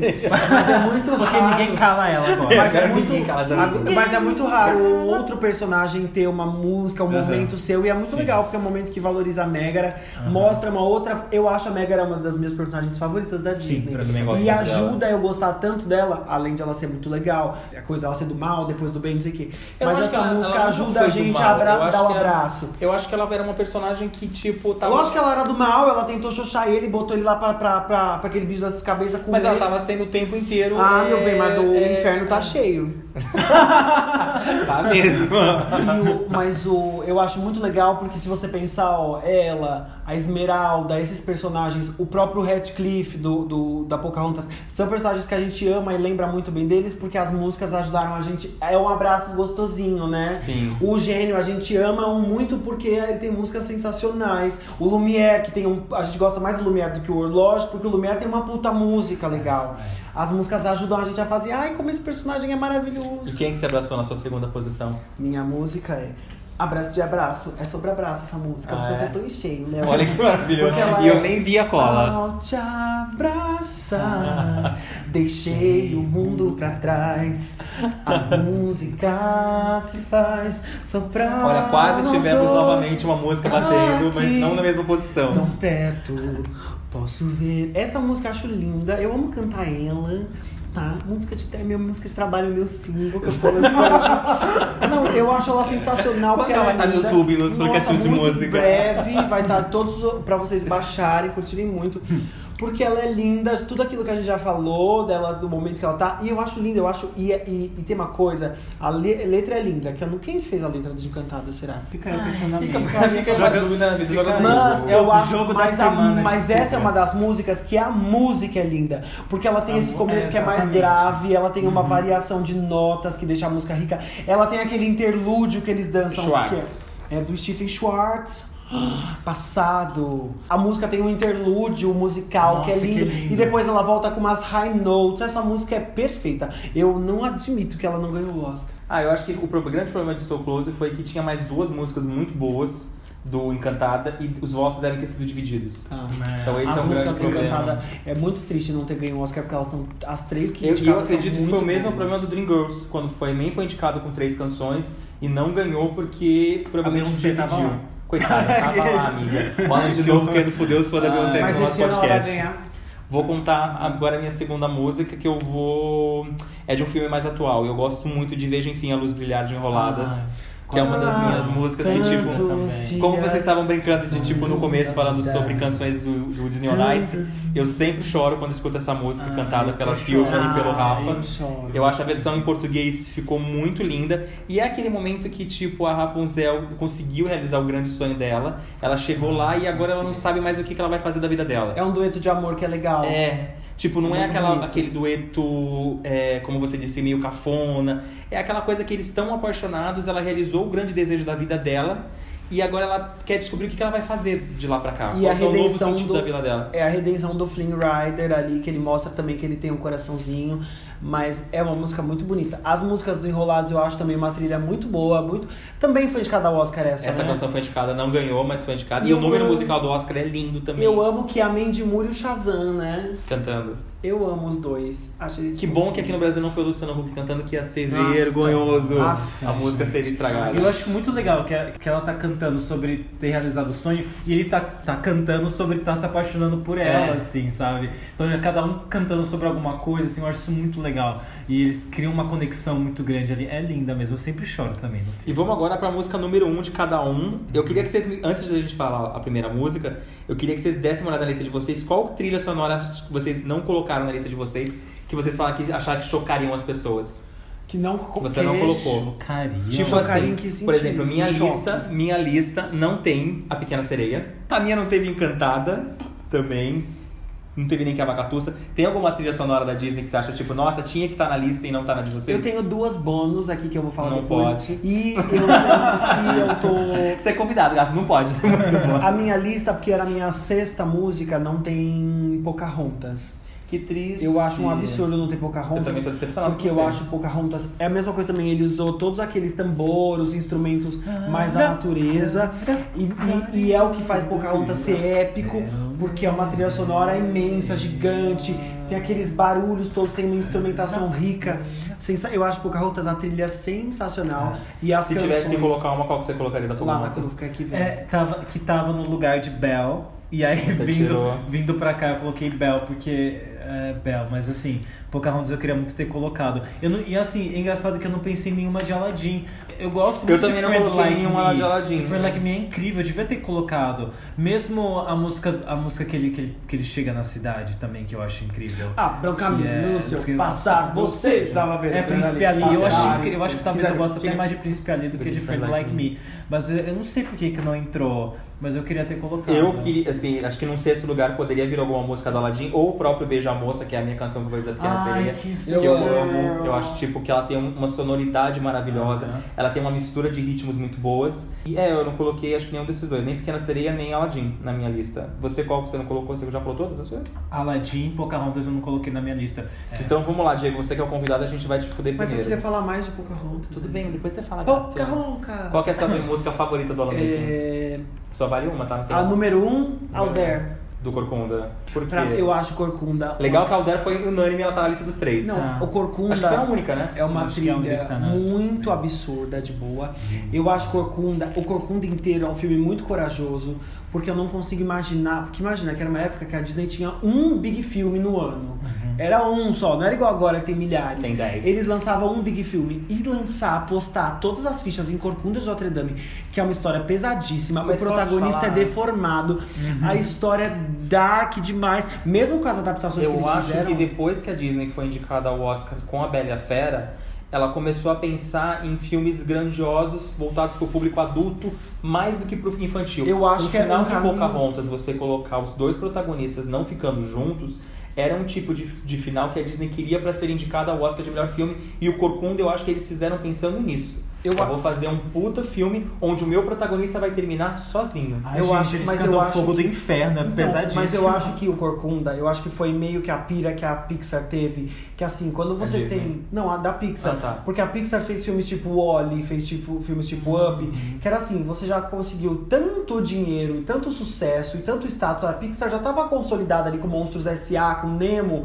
Assim, vamos fazer, vamos aprovar projetos absolutamente artísticos pra dar vazão aos artistas que estão ali, que são incríveis. Porque se você fica correndo atrás do comercial, você vira uma DreamWorks, uma, uma, uma produtora assim, meio irrelevante. Eu acho que esses filmes dão uma relevância pra Disney, porque você assiste. É um status pro público. Não, é tipo, um valor, é prêmio. um de um valor. ar- Não é prêmio porque não ganhou prêmio nenhum. Porque... Mas eu acho que eles esperavam. Mas é assim, é uma. É Mas me uma- parece muito aqueles projetos do coração, sabe? Eu acho Não, que a é Pixar total. tem. por exemplo, a- a- que é uma coisa que a Marvel tá fazendo agora na fase 4. Sim. Que é assim, a gente já, a gente já tem um status. A gente Dinheiro a gente já tem. já fez, sabe? Tipo, ah, já batemos bilheteria. Vamos agora fazer uns projetos que a gente quer, sempre quis fazer. Eu acho que eles estavam personagens novos. personagens novos e eles mesmos falam, né, na, na Comic Con que eles estavam fazendo projetos que eles queriam fazer desde muito tempo, E que não mas que eles podiam, não não podiam, dinheiro. e a gente já conseguiu um status, então assim, agora eu vou fazer o que eu quero, vou fazer E o acho meu que você tem que, você tem que ir pra outro caminho, porque eles Aham. tinham feito na sequência, né? Pequena Sereia, Bela e a Fera, Aladdin e Rei Leão. É- é- Era um quarteto de filmes tão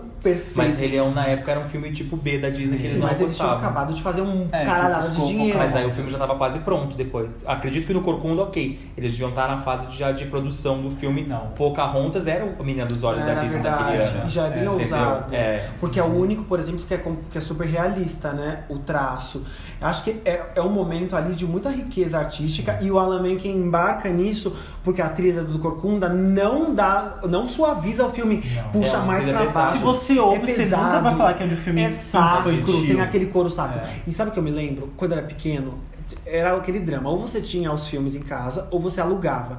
Pra alugar era uma vez a cada sei Não existia. Netflix, Não produção. existia. É, era não difícil de ver. E eu que quando eu E alugava. demorava um ano praticamente, do lançamento pro cinema, pro Não, era lançamento do home era muito Era custo. quase um ano de janela. Quando eu ia alugar, eu sempre queria alugar ou o Pequeno, ou Pequena Sereia era, era uma fita que nunca tinha em lugar nenhum, era um saco.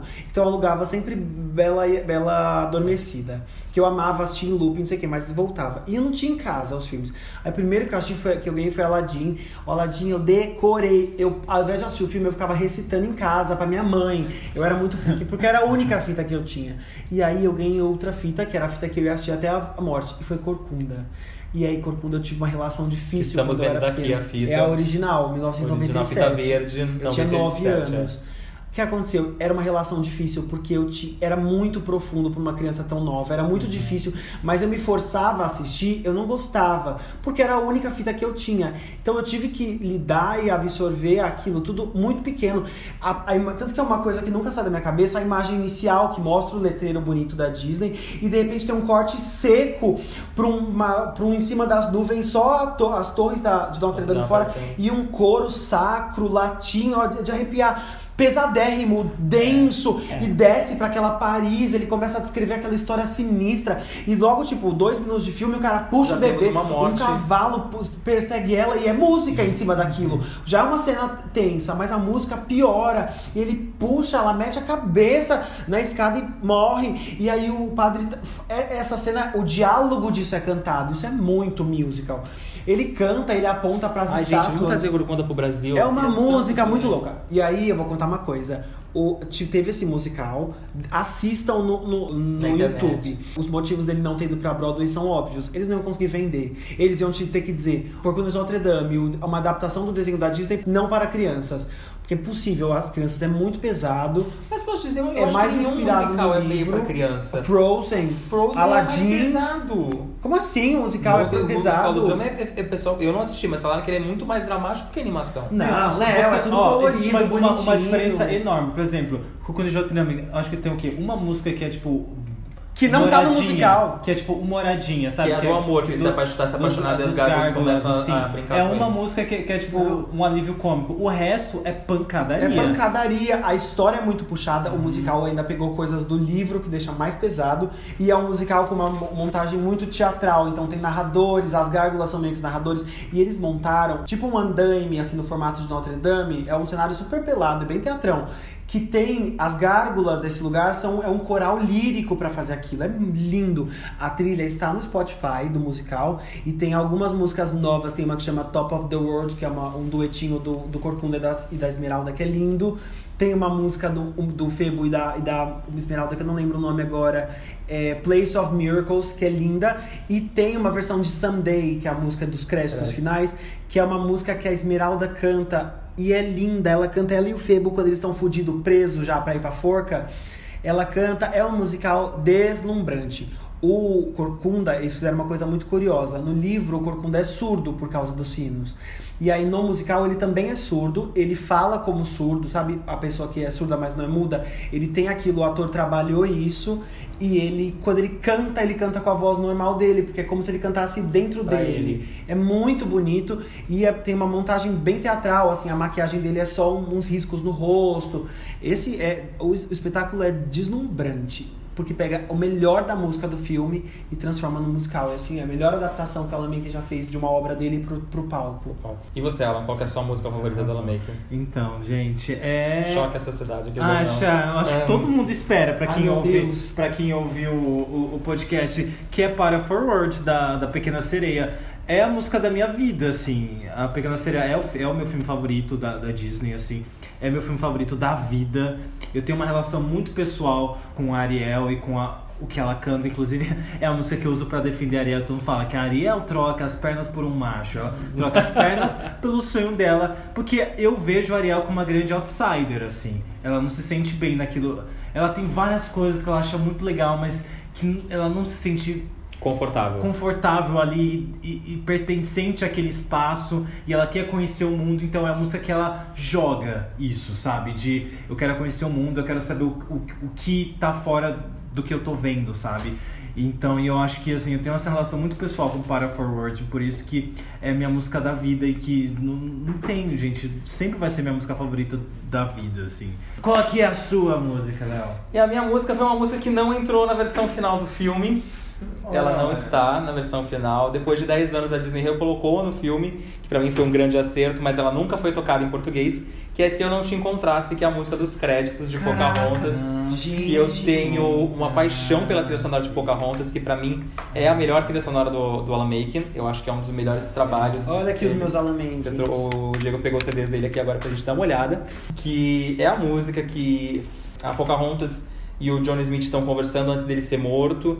E ele fala que é, preferia morrer milhões de vezes antes é, de não ter conhecido ela. A versão em português da Daniela Mercury ficou bonita. Nossa, não acho adoro. tipo uma puta versão, mas Ai, eu eu acho ela muito bonita. E eu acho uma pena essa música não ter. Eu acho que não só pela letra, mas todo o instrumental dela, ela tem um crescimento no filme. Eu sou completamente apaixonado por essa música. Diego queria falar alguma coisa de Pocahontas, pode Essa falar. música acabou virando a música de de créditos. de créditos, né? Mas é, é uma música muito. É um momento muito delicado do filme ali. É uma perda eles terem cortado. Eu acho Sim. um equívoco. É o dueto do casal acaba sendo no momento que ele vai morrer. Ai, esse filme era um pesado, né? O bicho vai morrer. Ela vai se É despedir. quando o John Smith ele tava preso naquela. preso na- pelos índios. Ele tava na cabaninha Isso. lá. E a cena, porque no, no, no Blu-ray tem, né? A cena que eles Tem a cena finalizada Essa desenho. cena também. existe, Ah. mas Não, ela, ela foi finalizada, finalizada? enfim, foi finalizada. finalizada. No DVD de 10 anos de Pocahontas nos Estados Unidos, ela foi colocada dentro do filme. Foi a mesma coisa que a Disney fez com Uma Outra Vez e o Relatório Matinal. Pois é. Eles recolocaram essas cenas e infelizmente, a música infelizmente a Disney quando lançou Pocahontas, Pocahontas foi um dos desenhos animados que mais demorou para chegar no Brasil em DVD. Ele foi acho que um dos últimos dos clássicos da Disney, dos que ainda foram lançados. A gente tem vários DVDs da Disney que não foram lançados dos clássicos. Pocahontas chegou, chegou sem a canção, porque eles não quiseram redublar, não sei se os cantores não toparam ou eles não quiseram gastar dinheiro, mas se você pegar o Blu-ray, tem a canção com a legenda e da versão original que foi cantada pelo o esqueci o nome Mel Gibson. Mel Gibson e a mulher lá que faz a voz da Pocahontas que me deu branco agora, não lembro o nome dela. Pocahontas. Mas é. É, pois é, e eu tenho o Blu-ray da versão mais recente lançada lá nos Estados E ela Unidos, tem a música, essa, tem. Mas não tem essa cena. Ela não tá no filme, eles retiraram. A cena só tá no DVD de edição No de 10 bônus. anos. Eu gostava Mas ela também entra como de- bônus especial. Eu gostava também do Mano Outra Vez. Apesar de ser uma música, uma grande faxina, a cena. Mas o era Mano uma Outra cena Vez, interessante. mas o Mano Outra Vez é uma canção que ela foi colocada no, no musical simplesmente pra mostrar a passagem de tempo que não mostra no desenho Ah, da Bela que Fera. tem um problema porque aí, ele tem né? esse problema de roteiro, de Se tipo você pensar, Bela Fera passa em três dias. ou menos, e tem o Natal no meio. Se você for pensar na continuação do Natal Mágico da Bela, Ah. o Natal Mágico da É, Bela se verdade. Ai, passa vamos- é um ai, dos por favor, o próximo que eu participar eu quero ser de continuações da Disney. Vamos fazer, gente, vamos fazer, É a Deep vamos. Web da Disney. É. Eu então, sabe só que ia pra dizer, finalizar, é, eu acho a música do Se Eu Não Se Encontrasse um grande, uma grande perda no filme. Eu espero que se a Disney um, um dia for fazer o live action, eles coloquem que a música, porque é uma música necessária pra história. Tipo, Pocahontas é o único desenho da Disney que não tem uma música romântica do casal. Tem Cores do Vento, mas é uma música que ela tá apresentando É linda, a, é a linda. floresta. Que eu também É. acho muito bonita. Pocahontas, eu acho que é, o, é um dos, dos filmes das trilhas que tem essa coisa de quem gosta de musical sai mais satisfeito. Uhum. Sabe por quê? Porque começa a ter uma abertura muito legal da, da música dos, dos, dos navegadores. E não lá. só os navegadores que já entra também com a música dos índios cantando, então você mostra Já já, logo na abertura o choque das, das, dos- dos índios. Musicalmente, você dá essa virada, você entende todo mundo. Tem a música do Eu Quero, que é o. o, o Lá na Cor que é é que é linda demais. Tem a música do vilão. Tem a música do vilão que Meu, apresenta ele, meu. que mostra como ele é tirano do mal, mas como ele é divertido. Eu amo aquele personagemzinho magrinho, que é o Ai, que é o capachinho dele. Ai, eu amo aquele Ai, capachinho dele. eu É um dos- amo. Ai, cachorrinho. Gente, Louco pra personagens secundários melhor, sim. maravilhosos. Ele é um dos melhores, eu não lembro o nome Ele dele. é. Que ele fica assim, que ele entra com a flechada, assim, ele é muito idiota. Eu Ai, amo ele. eu Eu amo amo também. muito esse personagem, Amo. desde pequeno. Amo. Tem Eu a que música. fiz. Tem a. É, eu, eu, eu mesmo fiz. Eu gosto quando ele pega uma coxinha de frango e vira pro Percy e fala assim: pega pra si! e joga. Ele tem a música, o, o Cores do Vento. É uma música de final de primeiro ato, né? Assim, é uma música imensa, linda, a animação, aquilo ali é um desbonde. E a animação é tão legal porque acompanha a música, a música tem viradas, é linda. E tem uma coisa maravilhosa de musical que os filmes da Disney pecam. que é geralmente as trilhas acabam no meio e quando o filme o bicho pega, não tem mais música. E a, e a Pocahontas tem uma coisa muito rica que é o auge, o clímax do filme é uma música, que é Bárbaros. Sim. Então, assim, que Que ela filme cresce. da Disney E teria uma outra grande música que seria o Se Eu Não Te Encontrasse, que seria a música do que ia casal. complementar Que tudo. seria antes do grande clímax do filme. E o Bárbaros é praticamente a música do, do Gaston indo pra, pra, pra, pra É, Fera. É verdade, Bela Ele Fera é muito tem. lembra essa. Isso, se você pensar, os, os finais que tem música no clímax ficam muito mais marcantes. Por exemplo, o final do Aladdin não é tão marcante. Se eles tivessem uma música ali nervosa acontecendo, Eu acho que eles tentaram ficaria colocar e aí mais não chocante. funcionou que eles reprisaram a música do. O, o Jafar não é um vilão com música. Ele canta rapidamente a música do príncipe Ah. ali, desmascarando ele, mas não é um grande momento. Mas é porque não tem uma música. Uma Os música grandes forte. momentos são mo- momentos musicais. E agora eu quero saber de vocês, tem alguma música do Lamenco que vocês não gostam? Ai, foi horrível pensar nisso, eu não consegui. Eu cheguei, posso começar? Pode. Eu cheguei à conclusão de que todas essas versões, crédito, eu não sei se é o Alan que faz os arranjos, mas todos são um pesadelo. Eu não escuto nenhuma da Daniela Mercury, não escuto do Rick Martin, eu não. Geralmente. Todas, é, uma, é unânime. Todas as músicas do final, eu vou até olhar nos CDs. Eu não gosto das versões pra créditos finais. Eu realmente acho elas. Esse é Eu acho. Tipo a do O Corcunda que é Sunday Sunday. é maravilhosa. Essa me, me doeu não estar na minha lista, É a única. mas eu acho linda. Léo, então escuta a versão do musical, que é a Esmeralda cantando com coisa. É de chorar, é muito dramático, é lindo. Eu não gosto das Aqui músicas no de Brasil é o créditos. Ed Mota É que canta, Mota, né? Falando de Mota, também temos um podcast falando sobre ele na trilha sonora de Tarzan. É de Mota. O- Fazendo gancho, eu já tô fazendo gancho pra vocês escutarem Ah, os podcasts. Mas músicas que eu não gosto são, eu não gosto de Hellfire por motivo de eu tenho terror a essa música. Eu É eu tenho muito ela medo. Aquelas sombras que aparecem, o Frollo já é sinistro. Aí quando a Esmeralda aparece no fogo. Ai, gente, Ai, é um gente, esse é um- E a música eu- fala muito sobre luxúria, É mano. é horrível, ele quer comer ela É, a ai, todo gente. custo. Eu tinha muito medo dessa música. Pra mim era um pesadelo assistir Corcunda por causa dessa cena. Hoje em dia eu ainda passo porque ainda me sinto meio mal. Eu acho assim. Alan, que música é essa? E o Frodo tem aquela voz, eu não consigo entender muito bem a letra, não sei o que tá Ai, mas acontecendo. Eu acho que ela, ela, ela tem um grande momento de, de, tipo, você mostrar É mu- não, a mas- mas loucura é- que tá chegando na cabeça do Mas, personagem. gente, pra uma criança é muito pesado. É, E eu também mas não gosto muito. Eu não gosto muito de Evermore, a música da Fera no, no live action. Ah, tá. porque A essa- música do musical é muito Eu Então, acho bem chatinha. Ela também, substituiu If I Can't Love Her. Que é maravilhosa. Que é maravilhosa. Daí eu ouvi hoje as duas. O Evermore, eu entendi. Ele é muito parecida com If E I é Can't uma Love música Her. pra você ganhar o Oscar, que eles fizeram pra tentar a indicação. E, e ai, o Léo acha que todas as pessoas fazem pelo Eu- Oscar. Você acha que não, querido? Você acha que colocar a música Spirit da Beyoncé numa cena do filme não foi pra ganhar o Oscar? Foi, tipo, esquece, a- E vai esquece ganhar a do Elton. John, gente. Vamos focar na Beyoncé que a gente quer ganhar o Oscar com ela. Mas o Evermore, eu entendi que eles quiseram fazer uma, um- a fera um pouco mais príncipe naquele momento. É uma música meio de príncipe, né? E é uma música Broadway. Mas a 100% fera não é o Broadway. príncipe, ele é uma fera. Ele deveria ter cantado If I Love Her, sim. Tata pau. Não deviam ter feito uma igual no E mesmo se tivesse que momento. escolher uma só, qual que você não gostou? Qual que é a sua que você menos gosta dessas duas? Ai, para. Por que que eu tenho que escolher uma? Porque uma ruim. Ai, Gabi, só quem viveu sabe. e você, Ala, qual que é a sua música? Então, o meu critério foi a primeira música que eu ouvi aqui começar a passar, vai ser a música que eu vou escolher como a que eu menos gosto. E assim, eu não sou um grande fã de Nem que a Vacatuça. Eu acho que o filme funcionaria muito melhor se não tivesse tanta música, porque as músicas que tem não são muito memoráveis. E a primeira música que eu passei foi Iolei, Iolei. Gente, tinha um minuto a de música. música, eu já não suportava mais. E eu Ai, falei, gente, então eu vou escolher como essa. Porque assim, tem músicas bonitinhas? Tem. Tem, ele tem boas músicas. Tem duas músicas só. Ah, Essa é Pedacinho mais de duas. Chão. Não, tem umas Tem um- 5, 6 tem músicas. cinco meu lindo pedacinho do céu. É, Pedacinho de eu Chão acho novela da Globo, gente. É Eu acho que eu assisti umas duas vezes. Tem Cavacatuça. preciso Eu assistir acho que nem é Vacatuça. fofo. E não só fofo, nem que a Vacatuça, tirando o nome ridículo que deram aqui no Brasil, é, parabéns Disney, é, ele tem um time de dubladoras muito bom aqui no Brasil. a Fernanda Montenegro, Montenegro. a, a diarista lá que eu esqueci o nome dela, Cláudia Rodrigues, Ai. que tava no. Diarista é ótimo. A diarista lá de casa, Cláudia Rodrigues.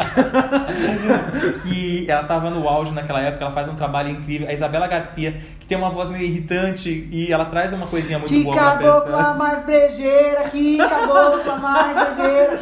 Gente, o Nencabacatuça, é- não só as dubladoras, mas essas três personagens são personagens muito boas, que poderiam figurar entre os grandes personagens da Disney, mas o filme foi lançado no momento errado, ele é uma comédia Ah, muito mas quase todos os lançamentos da Disney depois do Shrek estavam no, no, time errado. É, o próprio Foi como a gente conversou, né? Atlantis, Planeta do Tesouro, eram filmes que funcionariam muito bem 10 anos antes ou 10 anos depois. É, foi um momento errado.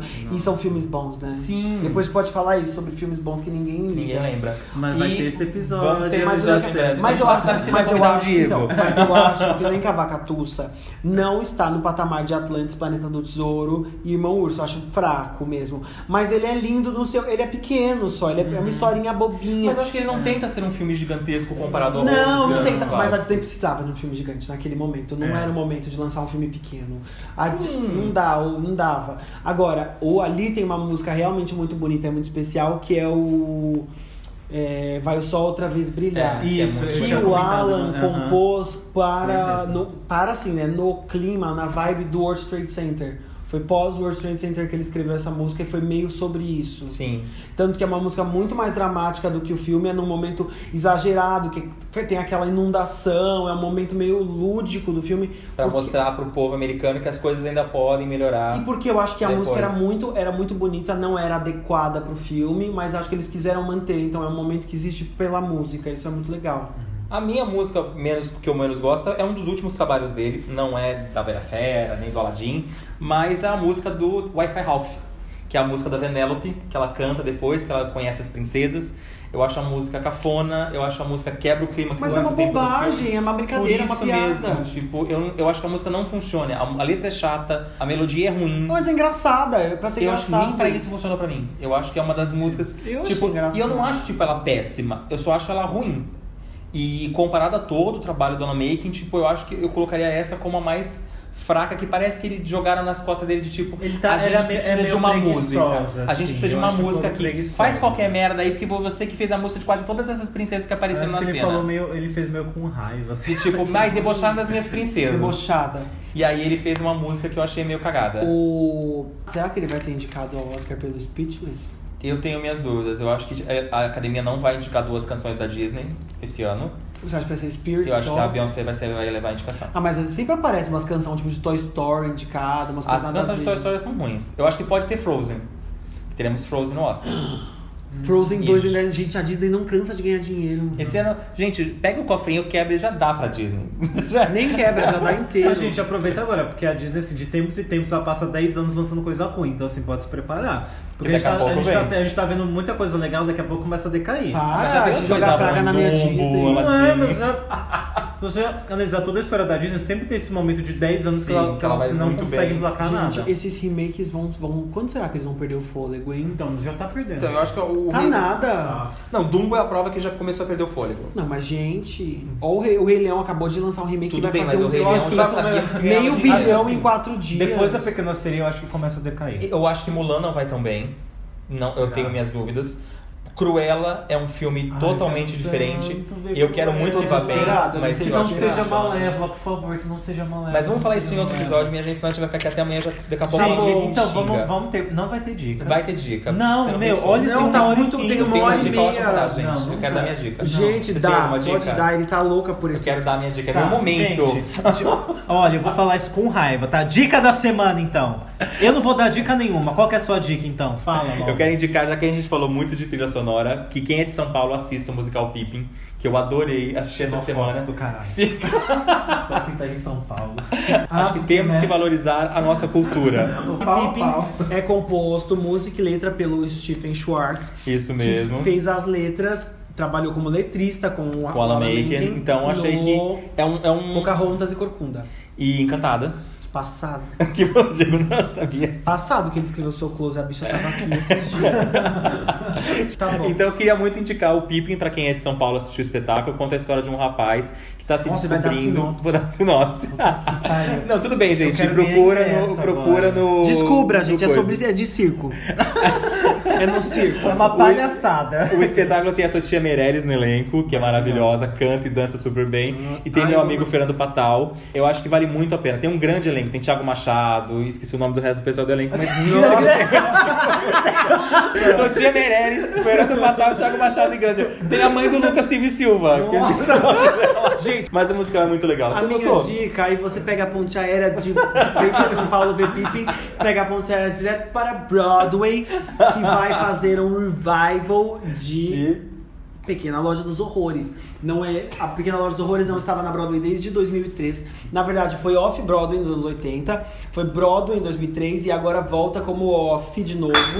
Então, nossa, toda vez eu que quebra alguma coisa. Né? E aí vai ser, vai ter essa remontagem. É muito legal que vai ser off porque o, o- Você chegou a assistir a versão brasileira que teve um ano Não. atrás? Não, mas eu fiz teste. Eu fiquei em terceiro lugar pra ser o Silvio. Juro Olha por que Deus. maravilhoso. Ai, gente, a minha vida. Eu já vou fazer um só sobre eu nos musicais. Porque eu nunca sei Diego e os nenhum. musicais, vai ser um episódio Porque eu nunca especial entrei de nenhum. férias. Mas é cada batida na trave que a gente dá. O- E aí tem o, o Pequena Loja musical muito legal, porque é um cenário só, tem um puppet que é a planta, é uma coisa super legal. E vai ter na Broadway de novo. Há poucos anos atrás teve uma versão concert lá que o Jake Gyllenhaal, que eu amo e defendo e, e- e divulgo, foi o Seymour. Muito legal. Eu tô desesperado pra ver. Vai ser o Jonathan Groff, que é a voz do Christoph. Christoph. E Alan, dá suas redes sociais agora. Vamos É, terminar e o programa, que eu não vou né? Gente, arroba Rei House, como você já sabe. Mas a minha dica é você que veio pelo podcast Wanda só pra ouvir o Diego. Ah, gente, ouve os outros. Não deixa. Ai, por favor, gente. É sério. Fica ridículo. Se inscreve. Fica ridículo ter um episódio muito bombado e o outro assim, metade. Tá muito. Gente, vocês são. ridículo. Nossa, vocês são muito fanbase, Ai, gente. A gente vai ter que trazer o. Diego toda vez. Gente, Não, vocês gente, são é- perfeitos. Não, gente, a gente, a gente é, é- é tão legal quanto, assim, mais legal Ou que o mais Diego. legal Só o vocês ouvirem mais. Eu vou fazer um podcast só Entendeu? meu, só pra, pra fanbase arrasar, porque eles são muito sensacionais. Eles são muito perfeitos, gente. Valorizam, jogam a nossa autoestima lá em cima. Lá em cima, eles jogam biscoito pra você todo dia. Sim. então, pra quem não, mas você conhece sabe- o Diego, mas onde quando- você pode, você pode você jogar biscoito os- pra você? Vocês me encontram no arroba Diego Vargas no Instagram, só no Instagram, não tenho Twitter, se vai aparecer são fakes mesmo. no arroba Diego Vargas no Instagram, com muitos conteúdinhos pra vocês, tá bom? Muita coisinha legal, Tá vida muito pe- blogueira. muita vida pessoal. é, como eu sempre digo, milita- no meu perfil você encontra militância e putaria. Ele tá sempre de sábado de manhã cedo porque ele falou que é o melhor horário do perfil dele. Sábado cedo sempre tem conteúdo mais Gente. caprichado, eu pago jabá sempre no sábado cedo. E vocês também me encontram aqui em casa, é só dar uma passada aqui em casa. Traz uma pizza que ele te recebe bem. Nossa, comida tá, rola tudo, rola de tudo.